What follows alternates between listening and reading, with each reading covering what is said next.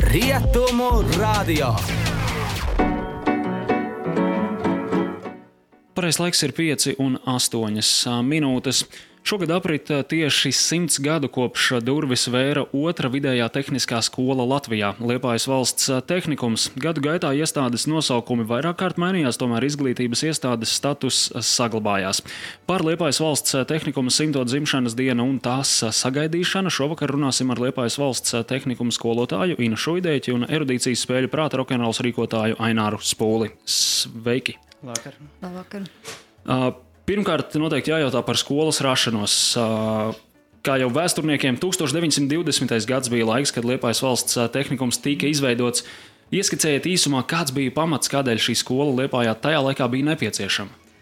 Nu, droši vien tas bija tīri gan ekonomiski rakstura dēļ, gan arī tāpēc, ka Liepāja ir tomēr trešā lielākā pilsēta Latvijā. Un, tā pirmā iezīme, kad jau parādās doma par Lietuvas tehniku atvēršanu jau 1919. gadā, bet izskatās, ka tur kaut kas aizgāja greizi. Tad tas viss pasākums pārcēlās uz 1920. gadu. Ja, un, nu, tā nu ir sanācis, ka jā, mēs esam jau simts gadi. Vai skolas izveidēji tajā brīdī bija arī oponenti? Kā liecina vismaz to, ko es esmu lasījusi, gan presē, gan arhīvā, tad uh, liekas, ka nē, jo tieši pretēji gan pilsētas valde, gan izglītības ministrija tajā laikā, gan tajā brīdī inženieru un tehniķu biedrība bija tikai pār par šādu tehniskās uh, vidusskolas atvēršanu.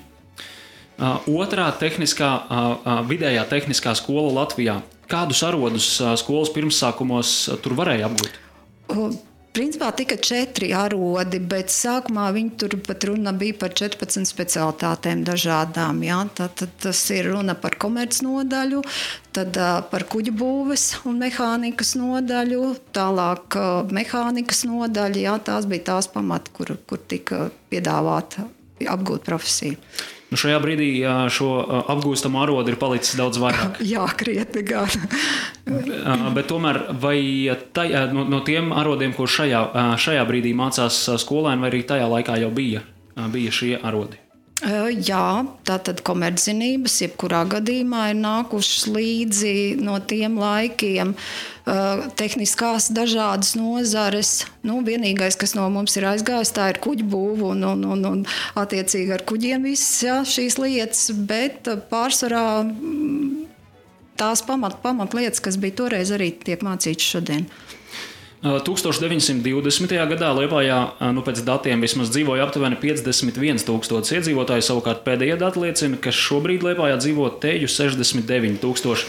Vai arī audzēkņu šajā brīdī skolā ir vairāk nekā tas bija tajā laikā? Jā, krietni. Jo toreiz runa bija par 95 skolniekiem, kas tika uzņemti pirmajā mācību gadā. Šī brīdī tie ir 1200. Nu, diezgan, diezgan ievērojams šis pieaugums skolēnu skaita ziņā. Jau ievadā minēju, ka mācību iestādes nosaukumi gada gaitā vairāk, ir, vairāk kārt ir mainījušies. Kas un kādas liecības ļauj domāt un uzskatīt, ka visas šīs iestādes ir bijušas saistītas ar Liepājas valsts tehnikumu?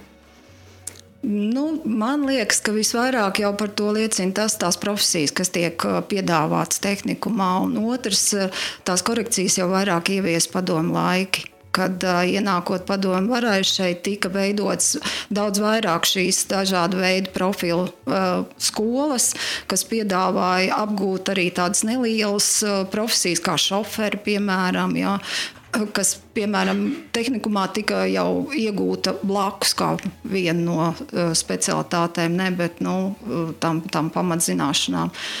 Uh, otrs, uh, tas, ka uh, tas padomju laikā tā sazarotā profesionālā skolu tīkls bija tik ļoti plašs, ka man liekas, tīri loģiski bija, ka 2011. gadā tas viss tika apvienots un tas atkal pagāja zem liepājas tehnikuma nosaukuma. Jau runājāt par sazarojumu. Skolai pēdējo gadu laikā pievienotas vairākas citas liepājas izglītības iestādes. Varbūt nosauciet, kuras tās ir un kādēļ tas bija nepieciešams. Par to, kādēļ tas bija nepieciešams, varbūt es nevarēšu tā pateikt, jo tas tomēr nebija mūsu pašu lēmums. Bet Tad, kad apvienojās, tad tās bija 48. turisma un tekstilu skola, tas bija 31. būtniecības vidusskola un attiecīgi RTU tehniskās, tehniskā vidusskola, ja, kas, kas bija pamats šim te tehnikumam. Vai šo skolu pievienošana Liepais valsts tehnikumam, jūsuprāt, ir cēlusi arī skolas prestižu un arī līmeni? Droši vien, ka jā. Jo nu, jāsaka, tā ir pagājuši višķi vairāk, jā, no 11. gada līdz 29 gadi, jā, kopš apvienošanas. Man liekas, mēs tā ļoti lēni un, un tā soli pa solītīm tiešām to prestīžu arī ceļām. Un, man liekas, arī iegūstam tādu zināmu vietu jau Liepājā skolu vidū. Uh. Pirmā vieta, kur Liepais valsts tehnikums atradās, pēc vēstures informācijas bija Krišņāņa Valdemāra ielā 4 četri. Ēka gan tika celta pirms tehnikuma mm -hmm. izveides. Kas tad atradās šajā ēkā Jā. pirms tam? Pirms tam atradās tur Nikolai ģimnāzija, tātad Zēņa ģimnāzija un tikai Latvijas neatkarībai nodibinoties tā, tā tapa par Liepājas valsts tehnikumu. Šobrīd gan šajā ēkā vairs neatrodas mm -hmm. Liepājas valsts tehnikums, bet viena no Liepājas universitātes filiālēm. Kādēļ tā? Kāpēc tur nav saglabājies Lietuvas valsts tehnikums? Man liekas, šoreiz būs grūti atbildēt uz šo jautājumu, jo visticamākais tas bija struktūrāls jautājums, jo tomēr tehnikums tagad izvietojas Laumas rajonā, kur ir apvienots divas ēkas, un mēs esam kopā. Zināmā mērā šī vēsturiskā ēka varētu būt kāds savu veidu tāds. Nu, neteiksim, traucēklis, bet, bet tas neiederētos tādā organiskajā visā tajā sistēmā. Ja informācija atkal neviļ, tehnikuma atvēršanas datums bija 20. Mm, septembris. Jā, jā, jājautā, kādi pasākumi veltīti jubilejai notiks līdz 20. septembrim?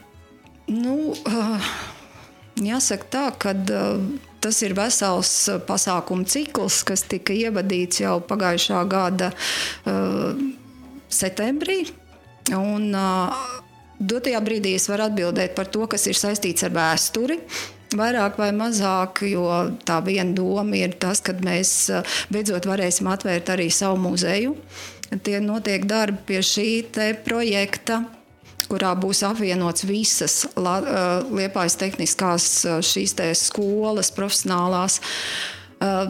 Tālāk tas ir prāta rokenrols, kurā tiks dot šie jautājumi par Liepājas valsts tehnikumu.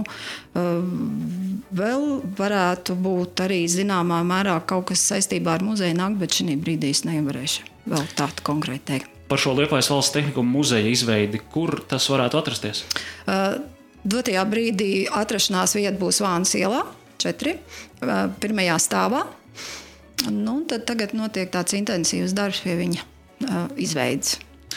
Nu, noteikti kaut kas īpašs paredzēts būs arī pašā 20. septembrī. Varbūt ieskicējiet šo uh, mm. jubilejas dienu. Nu, Diemžēl es uz šo jautājumu nevarēšu šobrīd atbildēt, jo tur vairāk ir administrācija pārstāvja. Es domāju, ka vēl ir pietiekami ilgs laiks, lai tas izkristalizētos, kas būs tas īpašais un lai tas paliek noslēpums. Neliela intriga tomēr vajag saglabāt. Jā, tieši tā. Jājautā arī par šī brīža tehniku audzēkņiem, kādā veidā viņi iesaistās jubilejas, jubilejas šajās svinībās. Nu, tas vērienīgākais pasākums ir šie simts labie darbi tehnikumam, kur katra grupa cenšas vai nu labdarības pasākumā kādā piedalīties, vai organizēt kādus pasākumus paši, vai atkal tīri tehnikumā veikt kādus darbus, kas būtu saistīts gan ar izpēti vēstures, gan, gan varbūt ar sakārtošanu. Tas ir tas lielākais viņa nu, ieguldījums jā, šoreiz tajā simtsgadē. Tātad, atzīmējot uh, simts gadu jubileju, notiks, uh, kā jau minējāt, arī erudīcijas mm. spēle Prāta rokenrols, kas veltīts uh, skolas vēsturei. Ja nemaldos, jums Ainār īsti saistības ar Liepājas valsts tehnikumu nav. Kāpēc, Nē. kāpēc izlēmāt, ka šāds, ka šāds īpašs prāta rokenrols tieši Liepājas valsts tehnikumam ir nepieciešams? Nu, teikšu godīgi, ka man uzrunāja pats Liepājas valsts tehnikums. Tā kā es organizēju šīs spēles Liepājā. Un arī biedrības prāta rokenrols tas mērķis mums ir uh, organizēt pasākumu, pasākumus, izglītojošus, kā arī popularizēt brīvā laika pavadīšanu liepājas iedzīvotājos. Un tā mēs esam arī novadījuši pasākumu vienu no pašvaldības vienai iestādē. Līdz ar to mēs esam nonākuši līdz sadarbībai arī ar Liepājas valsts tehnikumu. Cik lielā mērā jūs šo jautājumu izveidējat, sadarbojaties ar tehnikumu un cik meklējat informāciju pats? Nu, īstenībā bez sadarbības Liepājas valsts tehnikuma nebūtu iespējams uh, sagatavot jautājumus kvalitatīvi.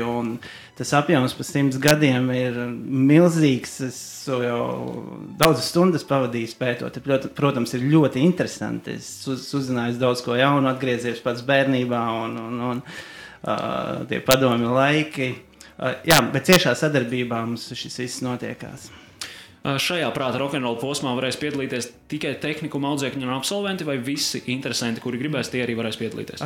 Mēs gribam kopā ar Liepājas valsts tehnikumu parādīt, ka Liepājas valsts tehnikums ir daļa Liepājas, ka tas nav tikai audzēkņi vai mācību spēki, tā ka ir aicināti visi iedzīvotāji, un jautājumi arī tiks sagatavoti. Būs jautājumi par Liepājas valsts tehnikumu, un būs arī par liepāju kā tādu. Neiesim mēs ārpus liepājas, Bet uh, aicināt ir, uh, protams, bijušie absolventi. Viņiem būs super interesanti, bet vispārēji arī var pacīnīties, jo es zinu, ka Liepājas valsts tehnikums sola vērtīgas balvas uzvarētājiem.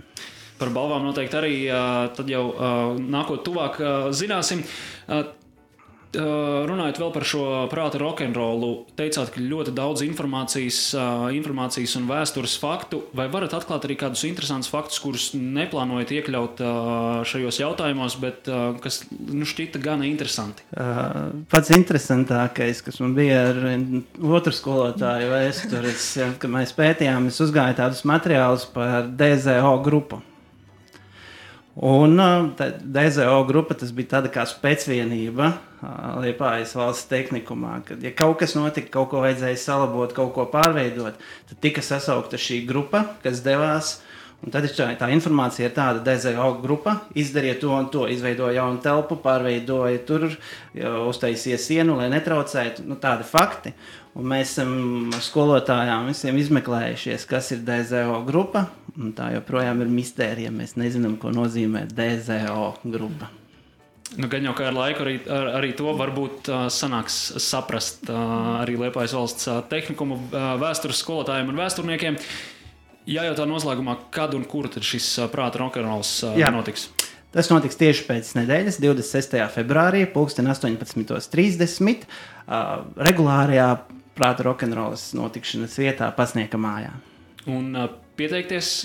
Pieteikties var. Uh, caur mājaslapu prāta rokenrols, bet vislabākais ir uh, info etprāta rokenrols.lv. Uzrakstiet e-pastu un mēs jūs reģistrējam. Tā kā šādi, šādi notikumi saistībā ar Liepājas valsts tehnikuma simts gadu jubileju atgādinu, ka šajā vakarā sarunājāmies ar tehnikuma vēstures skolotāju Inu Šuidēķi un erudīcijas spēļu prāta rokenrols rīkotāju Aināru Spūli. Paldies jums abiem par sarunu! Paldies arī jums! Paldies. Šajā brīdī 5 un 22 minūtes. Rietumu radio. No me demoles.